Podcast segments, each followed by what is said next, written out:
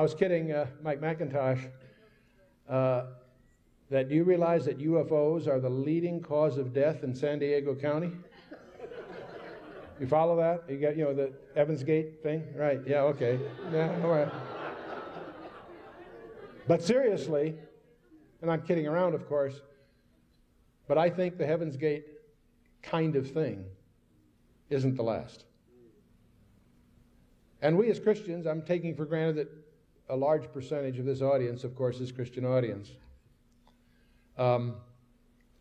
As we examine the Heaven's Gate situation, we look at the resumes of those very literate people who were that desperate for answers that they resorted to that approach, even going ultimately to a permanent solution to a temporary problem.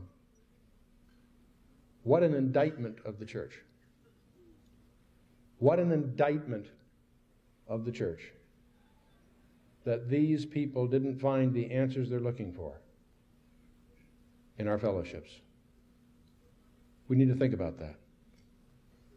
But we're going to try to tie together some of the things that we've learned today. And you and I, one of the things that motivated Mark Eastman and myself to undertake some of the research we've done over the last year or more is the conviction that there is a deception, a cosmic deception coming upon the earth in general and the body of Christ in particular. I think you and I are facing far more upheaval conceptually and every other way over the coming weeks, the coming months, the coming years that the body of Christ is not prepared for. So we've been badgered by the press lately, by CNN, CBS, the local papers, and on it goes, trying to ask, and one of the questions they ask, what are we trying to accomplish here in this conference? And that's a good question. Because on the one hand, obviously, we're taking advantage of the celebrations around Roswell to reach out to people who might otherwise not hear us. We had an opportunity, just start with a couple of anecdotes, we'll get in the material in a minute. It wasn't that long ago, we got a call in our office, would we be available for an interview, and we do that all the time, of course, but this was an interview with one of the top talk show hosts in Great Britain, a guy by the name of James Whale. And the producer warned us on the phone, said, I recognize he has a very sarcastic or caustic style, he can be a little aggressive, that's just his style, it's nothing personal, just give him good answers, no problem, sure, okay. Would we be available for about 20 minutes to talk about Hale-Bopp and the Heaven's Gate and all that stuff? Sure, be glad to. So we got connected up, and we were talking to him. First of all, I was surprised that he was very respectful and deferent. It wasn't what I expected. He was just very supportive, asking very sincere, interesting questions. He was obviously an atheist, and that's fine. But he was, it's a secular station or network, I should say. The Holy Spirit just took charge of this whole situation because it just moved in a mighty way. And he kept saying, "Could you be on a little longer?" We were on 2 hours. Give you cut through it. We had people call in from all over Great Britain, from Scotland up north, Portsmouth, you name it. He obviously has quite a following. And these people weren't hecklers or weirdos or wackos or that kind of thing. They were people with sincere questions. You mean UFOs are in the Bible? Who was Jesus really? Was he some kind of ET? Now they weren't hecklers, they were people really asking questions. And it was fascinating to watch that move. We learned later. First of all, we got 509 letters from Great Britain over that broadcast. James Whale's producer confided in us that he had the biggest response from that show that he's had in his career. Now, the lesson that was to us that surprised us, frankly, because we hadn't thought in those terms. May Mike McIntosh forgive me. Mike's been one of our mentors, and you think he taught me better. Because Mike would, I'm sure, tell me right away that any opportunity like that's a reach out. But frankly, I didn't think it in those terms. I was thinking in terms of the content, not the opportunity. It turns out that this area is an enormous evangelistic opportunity because people are willing to talk about the supernatural that wouldn't go near a church. If you talk Holy Spirit, it's amazing how the church insists on communicating to the world in a language they don't understand. We deal in cliches, and we do it all the time. It's tragic. Well, I won't start on that, but The point is, obviously, we're here for that reason.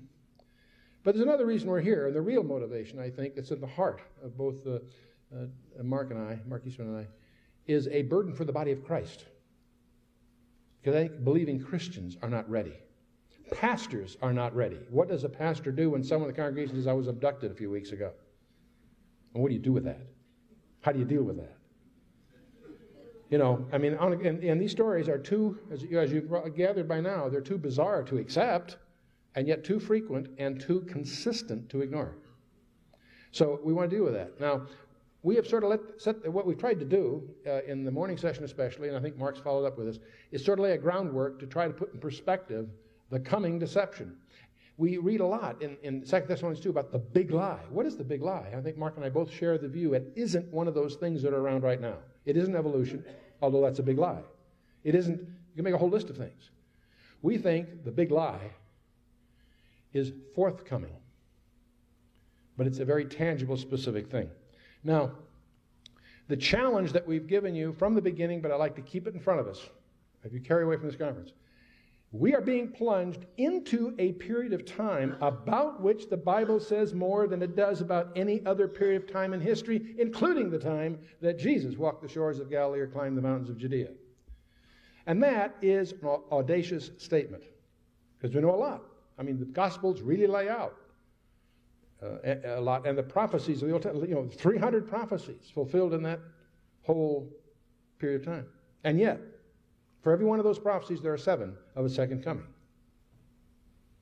And the more you know about the major themes of prophecy, and the more you're aware of what's really going on in the world, the more it would appear that it's all getting positioned for the big final climax.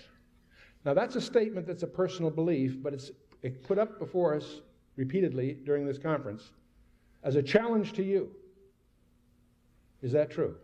To find out whether that's true, you've got to learn 2 things.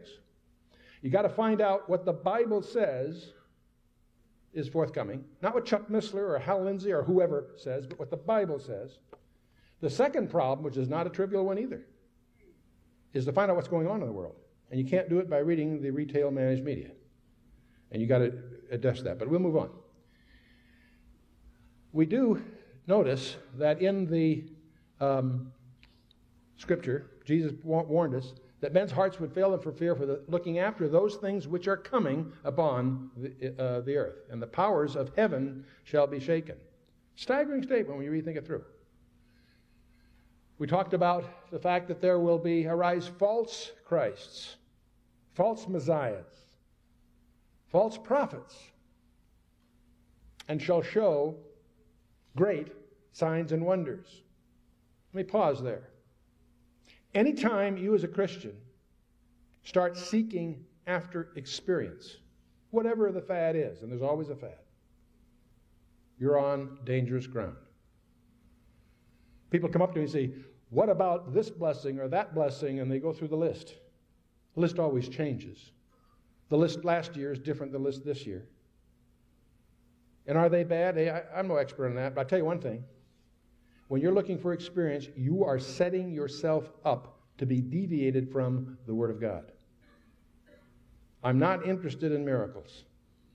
What I'm interested in is who did them, and prove it to me. Don't be on your guard for experience. Why? Because they're going to be counterfeited. The word signs and wonders, in another passage we'll be looking at, the lying signs and wonders is going to be the badge of your enemies. And we're not ready for a major pastor, leader kind of guy or a major political kind of guy raising somebody from the dead, calling down fire from the sky or whatever.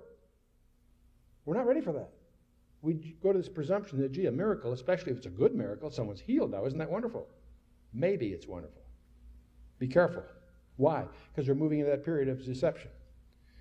Now, we talked about the nature of angels. We went through that whole list, and I think Mark touched on these things too. But there's one that we didn't get to because I deliberately left it for tonight. The other thing we know about angels, as we look in the Old and New Testament record, we recognize that they are behind the major world powers.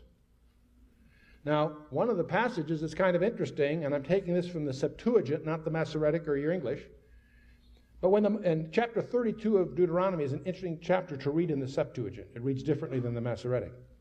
When the Most High apportioned the nations, he divided humankind. He fixed the boundaries of the peoples according to the number of their gods. Really? That's the way the NRS, the new Revised Standard does it, because they take it from the Septuagint. Kind of interesting, but let's go further. One of the most interesting glimpses we get into that unseen world behind the scenes is in Daniel 10. Daniel 10 is a prelude to the climax of the book of Daniel, chapter 11 and 12, the big ones. But in Daniel chapter 10, Daniel is drawn into a time of fasting and prayer for 21 days. Interesting period of time. At the end of those 21 days, he's visited by a messenger. I'm not going to get into who the messenger is right now. There's some debates of exactly who, but the point is he comes with a messenger. The messenger basically says to him that he has been trying to get through for 21 days. When you first started, I was sent. For 21 days, I was what we would call in military terms interdicted by some personage called the Prince of Persia. He's not talking about the King of Persia. He's talking about the spirit being behind the Persian Empire. This spirit being was able to intrude himself to prevent this messenger from accomplishing his mission. Now, there's a footnote to this that we don't know. It's conjectural, but it's interesting. You sort of assume that from the text that there's a linkage between the 21 days of fasting and prayer and the 21 days it took the messenger to get through, right? You sort of wonder, what would have happened if Daniel sort of broke off his fast after 19 days? I don't know. I have a suspicion that might have prevented the messenger from getting through. Well, gee, how come we don't have more messengers? Well, I don't know how many of you fasted for 21 days. And I'm just being a little flippant, but with the point, okay? Now, what this messenger goes on to say is that I'm going to give you these neat two chapters, 11 and 12, but as soon as I've done that, I've got to go back and fight this guy again. And after him, the Prince of Greece will follow. So there's apparently another spirit being that's behind the Greek Empire. What makes that kind of provocative, the Greek Empire surfaces in history 200 years after Cyrus and the Persians and all that. Now that's all there is. There's just this strange murky, and then it goes on, the messenger goes on and gives Daniel an incredible two chapters. They're so incredible that the critics have had to late date them because they detail the history that follows later. Amazing. But it's an interesting glimpse. There's something going on behind the scenes. There's apparently a demonic personage called the Prince of Persia, Prince of Greece. You sort of wonder, is there a Prince of the United States? I think he's buckling at the knees at the moment, but we move on. Now, I want to take this to the personal level. There's another insight that's classic from the Old Testament that I thought would be kind of fun just to take a look at, and that's in 2 Kings 6. The king of Syria warred against Israel. He took counsel with the servants, saying, "In such and such a place shall be my camp." So the king of Syria is saying this in the privacy of his military councils, right? And the man of God, who incidentally is Elisha, sent unto the king of Israel, his buddy, of course, saying, "Beware that thou pass not such a place, for thither the Syrians are come down." And the king of Israel sent to the place which the man of God told him and warned him of, and saved himself there, not once or twice. In other words, this is a pattern. King of Syria lays out a plan. Elisha tips off the king of Israel so he can duck that ambush or whatever. Not just once or twice, it was a pattern, and obviously the king of Syria is upset. Therefore the heart of the king of Syria was sore troubled for this thing, for he called his servants and said unto them, "Will ye not show me which of us is for the king of Israel?" In other words, who's the mole? Who's the mole, right? One of the servants said, "None, my lord, O king, but Elisha the prophet that is in Israel telleth the king of Israel the words that thou speakest in thy bedchamber." This is the first recorded instance in the Old Testament of a phone tap. Okay? So, king of Syria now knows where to go. He's going to go after this guy. He said, go and spy where he is, that I may send him and fetch him. And it was told him, saying, behold, he's in Dothan. Therefore sent he thither horses, chariots, tanks, bazookas, whatever, and a great host. Little Mr. Translationer. And they came by night and compassed the city round about. So there's the little town Dothan, the Roswell of Judea or whatever, okay? And it's surrounded now by the Syrian army, okay? Now, let's take a look at the physical situation. When the servant of the man of God was risen in the morning, early, gone forth, behold, the host compassed the city both with horses and chariots. And his servant said unto him, alas, my master, how shall we do? He's panicked. He looks out in the morning and, you know, there they are. Now, this is the spiritual assessment. Elisha says to his servant, don't sweat it, Ace. No, he says, fear not. For they that be with us are more than they that be with them. Now, I don't know what went through the servant's mind. You know, I suspect he thought, gee, that sounds like a platitude out of one of your sermons. Hey, fella, I can hear their engines running out there. They're revving up their engines. They're out there, boss. That's sort of the way I visualize this. He hears the, well, you know, we're spiritually okay. But come on, there they are, right? Elisha gets the picture. Elisha prays. And you can almost hear his almost disdain or frustration with his servant. He says, Lord, I pray thee, open his eyes that he may see. Simple little prayer. And the Lord opened the eyes of the young man, and he saw, and what did he see? As he looked out there, of course, he saw all the Syrian armament. But he also saw the mountain was full of horses and chariots of fire surrounding Elisha. That's not a cliche. That's not a religious platitude inserted by some scribe. Holy Spirit put that there for a lot of reasons, not the least of which is to let us understand the part of the space dimension we see, we talked about that this morning, is limited. The Dachmonides in the 12th century concluded from Genesis 1 that we live in 10 dimensions. 4 are directly knowable, 6 are not knowable directly. That's his parlance out of the text of Genesis 1. The particle physicists today tell us that we live in 10 dimensions. 4 of them are directly measurable, length, width, height, and time. 6 of them, as they would put it, are curled in less than 10 to the minus 33 centimeters, and therefore are only inferable by indirect means. That's using expressions of vector calculus. So the point is, you know, what Nachmanides did by doing his homework in Genesis 1, we've spent millions of dollars on atomic accelerators to learn the same thing. But all right, point is, you don't have to go to outer space or something to find dimensionalities that apparently are inhabited by beings.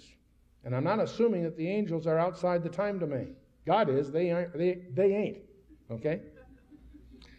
And I don't know how many of you had your first grade teachers told you about using the word ain't. It's a perfectly good Jewish word. Did you know that ain is a verb in the Hebrew? I wish I'd known that when I was in grammar school, but anyway. So what is our threat assessment? Paul tells us, we wrestle not against flesh and blood, but against principalities, against powers, against the rulers of darkness of this world. Democratic National... No, I'm sorry. Whoa, yes, I'm sorry. Yeah. I'm sorry, I didn't really mean to do that. Whitewater's not over till the First Lady sings, I understand.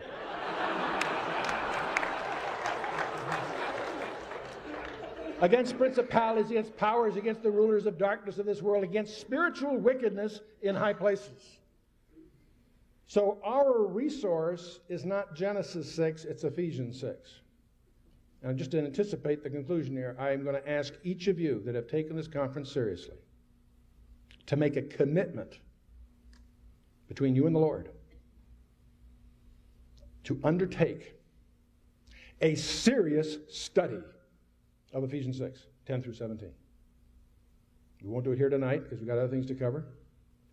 We'll touch probably on some of that tomorrow morning. A Sunday morning service, I let the Lord lead. We'll see what comes, but I suspect we'll touch upon that unless the Lord shows me something else tomorrow morning at the Calvary Chapel, Calvary Chapel at Roswell. But anyway, but make yourself a commitment. I don't think you can understand the Old and New Testament unless you understand Genesis 6. We covered that this morning. But your resource is not in Genesis 6, your resource is in Ephesians 6. Easy to remember.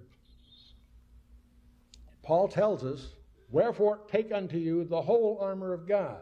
That's an imperative. It doesn't happen automatically.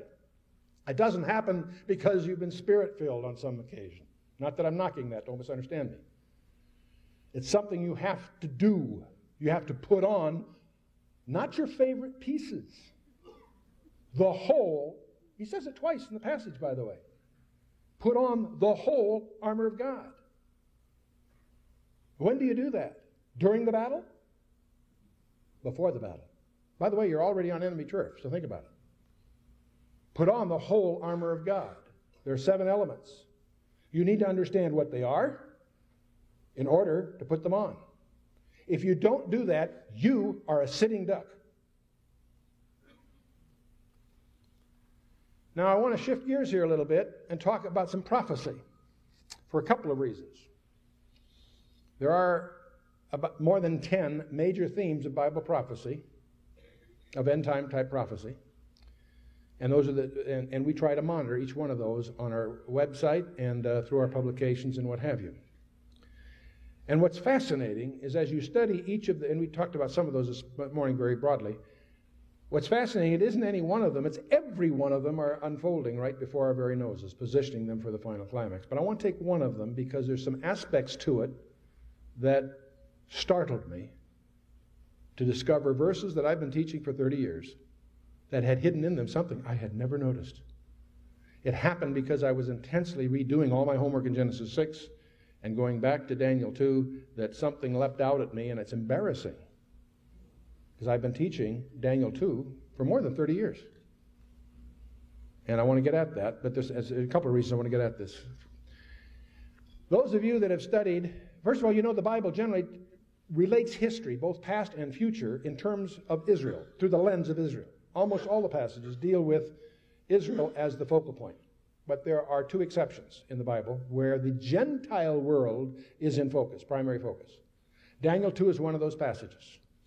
And I won't go through the details. I'm sure it's familiar to most of you. If not, just read Daniel 2. It's quite clear. It lays it all out. It's a very colorful event. But it deals with a dream that Nebuchadnezzar had as a young man. He was general in the army, defeated Pharaoh Necho, a major battle in the ancient world, which made Babylon the primary power at that time. On his way home, he lays siege to Jerusalem. During the siege, he discovers his father's died. He's now king of Babylon. Sets up a vassal king, takes hostages, Daniel and some friends and some others, and goes home to take over the throne. At home, of course, he inherits the old palace guards. The staff people that were on the payroll of his dad are his cronies, his dad's, that he has to deal with. He has a very troubling dream one night, and he's trying to find out several. He wants to find out what the dream means, but he also wants to find out if these guys can cut the mustard. So he pretends to have forgotten the dream. He says, I want you guys to interpret my dream, but you have to tell me what the dream is. They panic. No one can do that. He says, well, I'll explain it to you more clearly. You're all stalling for time. Off with your heads. And Daniel happens to be in that job description that just, Nebuchadnezzar knew how to reduce headcount. So he goes to the supervisor and says, hey, why so hasty? Let us pray about it and we'll get the answer. Supervisor, okay. And so he and his 3 buddies says, boy, do we have a prayer meeting tonight? And they pray about it. And God gives Daniel the answer. And there's a grandstand scene that's, you have to read to believe it. It's fabulous. Court's there, king there. The guys who couldn't cut it are in the back row. Daniel comes up and says, there's nobody can do it. Those guys couldn't. Neither can we, but God can. And here's what your dream was. And he describes the dream. Basically a man made out of metal. Head of gold, arms and chest of silver, belly and thighs of brass, legs with iron, and the feet, the iron's mixed with clay. All right. And then a stone cut without hands smites the image at the base of it. It crumbles, it blows away, and that stone grows to a mountain that fills the whole earth. That is a pretty strange dream. Let's face it, it really is. Not to worry, Daniel interprets it for us. And he goes on to point out that the head of gold represents Babylon. And that each one of there's four major empires. The fourth one in two phases. The Roman Empire, but in two phases, what I'll call phase one and phase two. And I'll come back to this, but the point is, this was done when Daniel was a young man, the early part of his career. Later in his life, Daniel himself, in chapter 7 of Daniel, gets a set of visions directly. They're totally different idioms that are used, but the same subject matter. In Daniel 7, he sees a series of voracious beasts. Both are timelines of all the world empires from that day until when God intervenes, sets up his own. The first one is the way man sees it, bright, shiny metals. The second occasion was, as God sees it, a series of voracious beasts. But they're still talking about the same nations. The first one's sort of like a winged lion. Second one, like a bear on one side. The third one's sort of like a winged leopard. And then the last one doesn't have any analogy. It's just a great, awful, terrible beast. And anyway, Daniel interprets those, and we're not going to focus that much on here, other than to point out that most scholars who've studied this recognize the parallel between the two, obviously. And that there really are not, they're not five, there's four empires, but the fourth one is it breaks up into pieces and then recoalesces in a new form later. Now, Babylon indeed was conquered by the Persians. Persians were conquered by the Greeks were conquered by the Romans. Who conquered the Romans? Answer, nobody. 476 AD or thereabouts, it broke into pieces. Each of those pieces have had a bid towards world dominion. The Dutch, the French twice, the Germans twice, Britain is the mistress of the seas, the Spanish Armada. You know, you go through European history, you see them each sort of have their day, but never quite making it all the way. But they are, according to the biblical scenario, to recoalesce into a final form. And this is why commentators for centuries have talked about what they call quaintly the revived Roman Empire. Weird stuff, the way it's expressed. And yet, let's take a look at what's going on. We are sitting in a day when there's a reemergent European superstate. Everybody talks about the Treaty of Rome. It's obsolete. In November of 1993, a treaty was signed called the Maastricht Treaty that most Americans have never heard of, but anyone in international circles will tell you it's probably the most important event of this century. It's not a United States of Europe. It's a single, centralized European superstate provided by the mechanisms of that treaty. A common foreign policy, a common military, and ultimately a common currency. And their struggle right now to make that common currency is a gigantic debate. Unless you're in international finance, you probably do not have no ability to really relate to the struggle that's going on. It will either cause the coalescing of this empire, or it may cause Europe to come apart and plunge into anarchy. One or the other. Either way, it's not hard to visualize someone taking over. But the move appears to be a centralized socialistic group. Now, to put this in perspective, the United States has a population base of about 265 million people. We're talking 435 million people. It's larger than the United States, by far. The good news from our point of view is they also have a socialistic overhead that's worse than ours. No, seriously, there's a real problem there, and so we'll just watch and see. Now, it's kind of interesting. I can't talk about this without showing you the symbol for the Parliament of Europe, which is a woman it's Europa riding Zeus, a woman riding a beast. Has a cup in her hand, and she's riding the beast is riding on seven hills. Now, you say, gee, that sounds like Revelation 17. Very close, except the beast is white, not red. It's supposed to be Zeus in disguise, seducing one of these young women. But anyway, it's kind of fun, so. While all this is going on, we discover a move worldwide to ecumenicalism, one world religion. Biblical Christianity is becoming increasingly politically incorrect. That's why in Assisi, Italy, the Pope can have a massive world prayer meeting with snake charmers, devil worshippers, Satanists, you name it. Why? What's his agenda? To be the leader of the ecumenical movement. You say that's kind of wild. Let me give it to you more wild. Do you realize that if you're Muslim, you're saved as far as the Catholic Church is concerned? Vatican II, check it out. If you are a Protestant, there are 100 anathemas condemning you to hell in Vatican II. Well, what's going on? Let's move on. If you haven't read Dave Hunt's book, A Woman Rides the Beast, it's must reading. Dave and I have a few places that we don't see the same things quite the same way, but let me tell you, that book is well documented and a must reading for any serious Christian. Okay, now while all this is going on, we obviously have a huge tide towards what's called a New World Order. That's not the terminology of the conspiracy theorists. That's the terminology of George Bush, Bill Clinton, Henry Kissinger, the people who are doing it.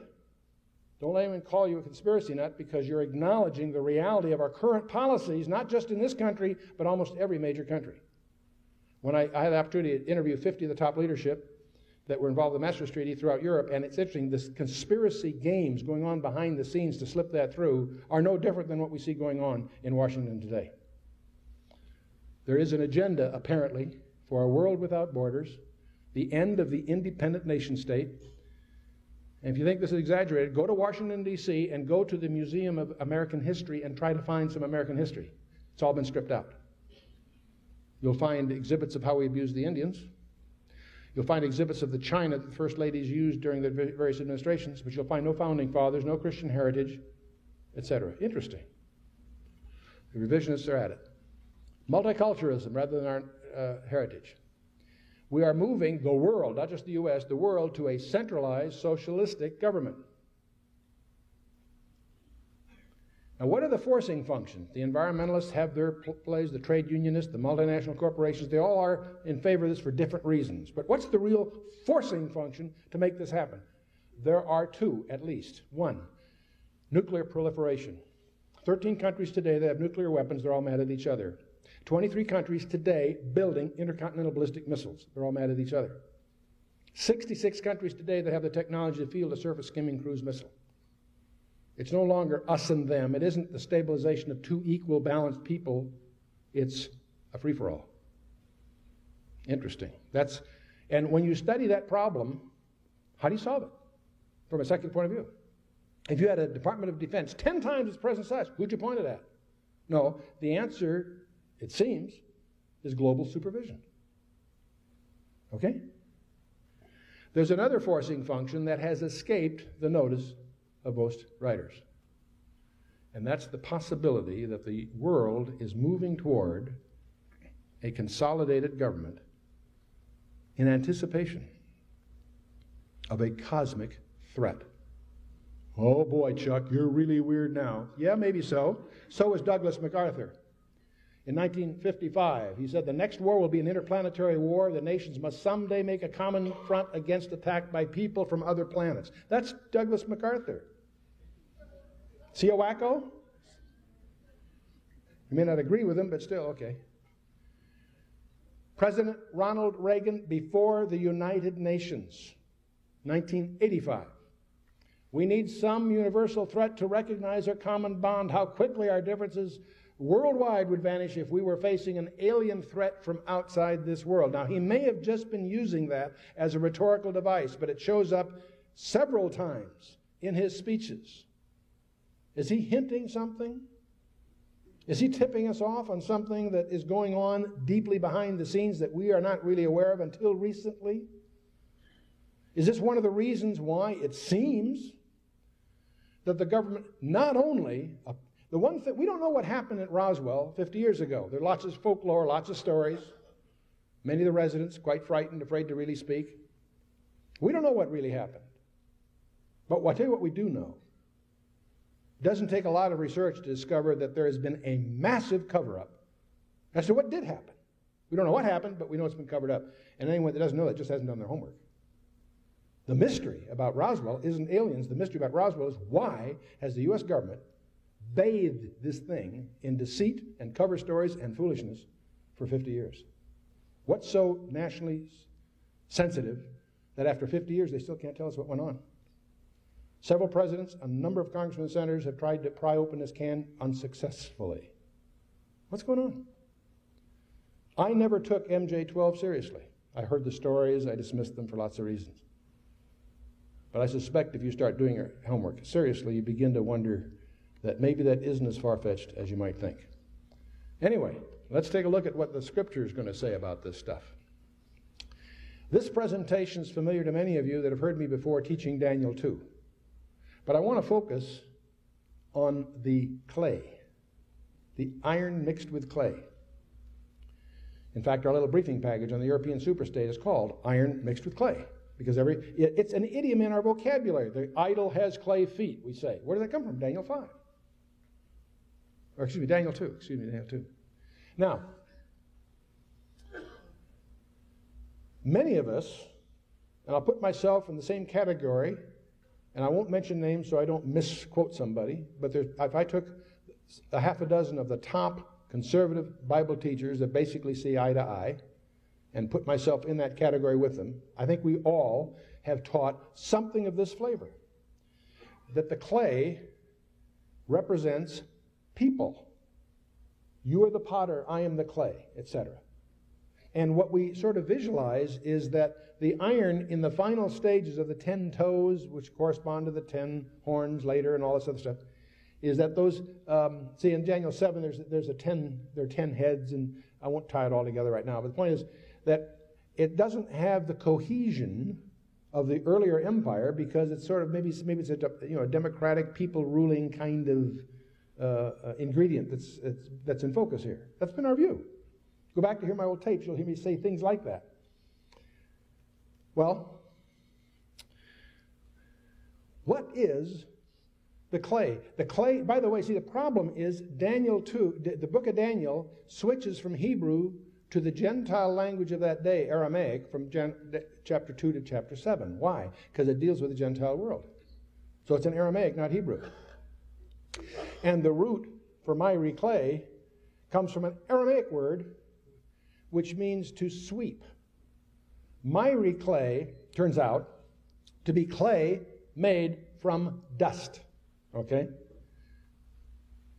Miry clay is made from dust. Now, if you're a mystic like I am, dust is suggestive of death. And I started getting into this when I was studying, I was chasing down the Rephaim and these Nephilim synonyms in the Old Testament. But let me tell you something. Daniel, in verse 43 of Daniel 2, interprets it for us, and it's been there all along, and I never noticed it. In Daniel chapter 2, verse 43, Daniel speaking, he says to Nebuchadnezzar, "And whereas thou sawest the iron mixed with miry clay, comma," he then switches to a personal pronoun. That's obviously the idiom of the dream, but what does it mean? It speaks of a group. They shall do what? They shall mingle themselves with the seed of men, comma. But they shall not cleave one to another, even as iron is not mixed with clay. So he's speaking of it politically. It doesn't adhere. Why? Because there's an ingredient that represented by the miry clay that shall not mingle themselves with the seed of men. I've read that for 40 years and it never hit me. In order to mingle with the seed of men, the they must be something other than the normal, natural seed of men. If it's normal, how could it mingle if it's the same? In other words, how do you mix? You don't mix sugar with sugar. You might mix sugar with salt or something. You follow me? In other words, to mingle implies a dissimilarity. How are they dissimilar? They're not the seed of men. Ooh. When you come here from Genesis 6, you say to yourself, oh my goodness, not only are there Nephilim on the earth, also after that, like Genesis 6:4 indicates, and we can expect that to be precedent to the second coming, because Jesus says, as the days of Noah were, so shall, etc. Okay. They apparently are not only around, they are so numerous as to constitute a significant political constituency, it would seem. Ooh. Now, suddenly, we start re-examining some of these verses we've been talking about. For there shall arise false prophets, and shall show great signs and wonders, insomuch that, if it were possible, they should deceive the very elect. What will protect you from being deceived? Not your intellect, not your PhDs or H2SO4s after your name, not the church you attend. It's your position in Christ. It's your position in Christ. What is your position in Christ? Are you secure because you went down the sawdust trail and made a commitment at one of the exciting rallies? I don't know. I know how I can tell. Has your life changed? Is the indwelling, invisible God indwelling you manifest? I'm sure He's there if you're born again, and yet is it manifest in your walk, in your life, in your priorities? You're not saved by the priorities, but it will manifest whether you really are in Christ or not. To me, as an observer. I'm not called to inspect gifts. I'm called to inspect fruit. Let's move on. Let's go back to the roots. The original warfare. I will put end to God declaring war. We talked about this earlier, but just to review. God declaring war on Satan started a war. God started it. Satan didn't. Satan never initiates anything. God initiated it. And I will put enmity between thee and the woman, and between thy seed and her seed, and he shall bruise thy head, and thou shalt bruise his heel. At Calvary, of course. Now, this, of course, leads to the conflict between two seeds. The seed of the woman we talked about. We even went through the whole blood curse of Jeconiah and all that earlier. No one talks about the seed of the serpent. There are two seeds in that verse.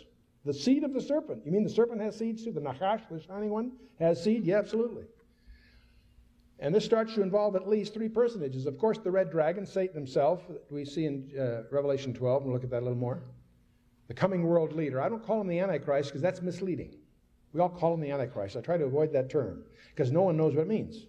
They all think it means against Christ. No, Antichristos in the Greek means pseudo-Christ, in place of. In Revelation chapter 12, we have a summary of the whole relationship between the woman who is pain to be delivered, bringing forth the man-child. Who is the woman in Revelation 12? Israel. Good for you. It's not the church. It's not the church. It's very clearly identified for us because of the relationship to the Maseroth, which goes back to Genesis 37 and 38, where Jacob himself interprets Revelation 12 for you. But it's certainly not the church. I love the way Chuck Smith summarized it. If the woman in chapter 12 is the church, she's in big trouble because she's pregnant.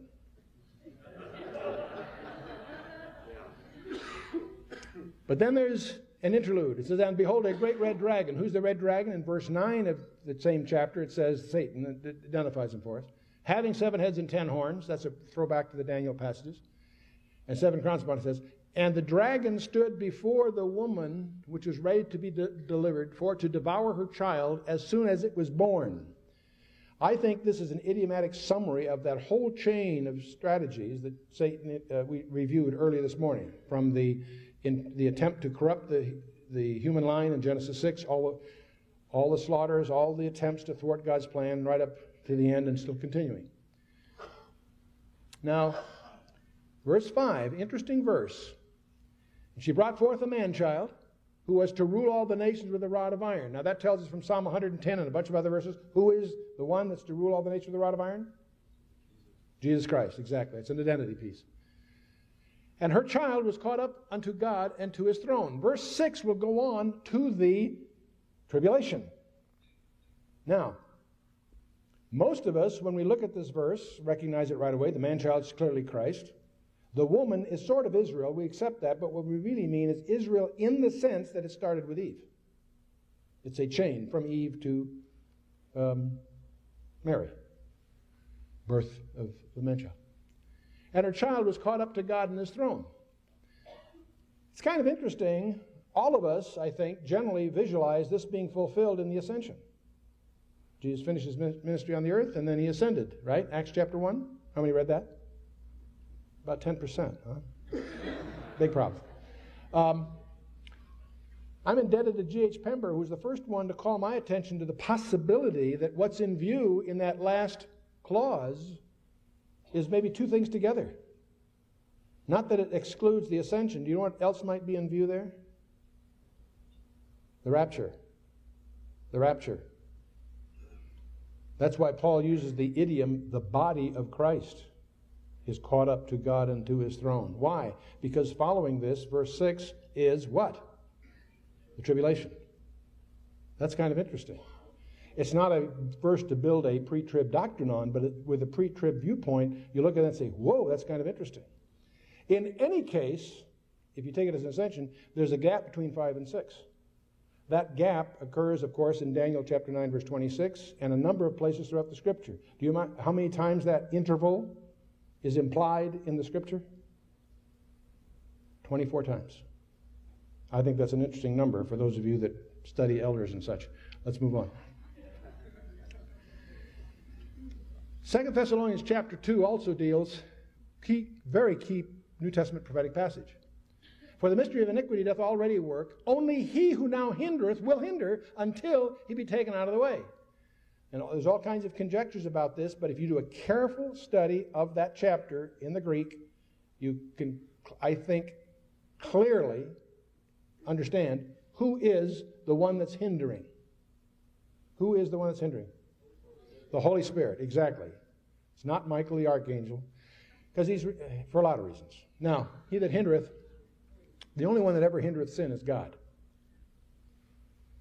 So it's God in some sense, and clearly it's the Holy Spirit for lots of reasons. It's also, it's also supported from the Greek grammar, and I won't get into that here. I think most of us understand that. If not, do some homework and check it out. One of the questions, by the way, is what is the restrainer restraining? Well, he's restraining sin. Well, if that's his primary job, he's doing a lousy job. Look around. No, he's restraining something else called the mystery of iniquity, whatever that means. There's something very specific, I believe, more denotative, that is being held in check at the moment. When the rapture occurs, when the Holy Spirit's taken out, including his containers, something very strange is going to be unleashed. The lack of restraint. You think you've seen UFOs and aliens and weirdness so far? I think those are just leaks. Those are just, who knows what they are. The world really would like to move on unencumbered by Christians. And God is going to give them what they're asking for. They're going to get their chance. Mankind would like to run things for themselves. God is going to give them that opportunity. It's going to be very interesting. Anyway, when that happens, see, I believe that the rapture is a prerequisite condition to the wicked one being revealed. That's why I never waste any time with speculations on who the Antichrist is. And then shall that wicked one be revealed, whose coming is after the working of Satan with all power and signs and lying wonders. The wicked one is one of 13 titles of this guy in the New Testament and 33 titles in the Old Testament. Who is this guy? People call him the Antichrist. Okay. I want you to notice something. His coming is after the working of Satan with what? All power and signs and lying wonders. You and I have absolutely no ability to even guess at what this is going to involve. But it's going to be very, very impressive. So impressive, the whole world is going to go after him. He's going to be the most attractive guy you've ever seen.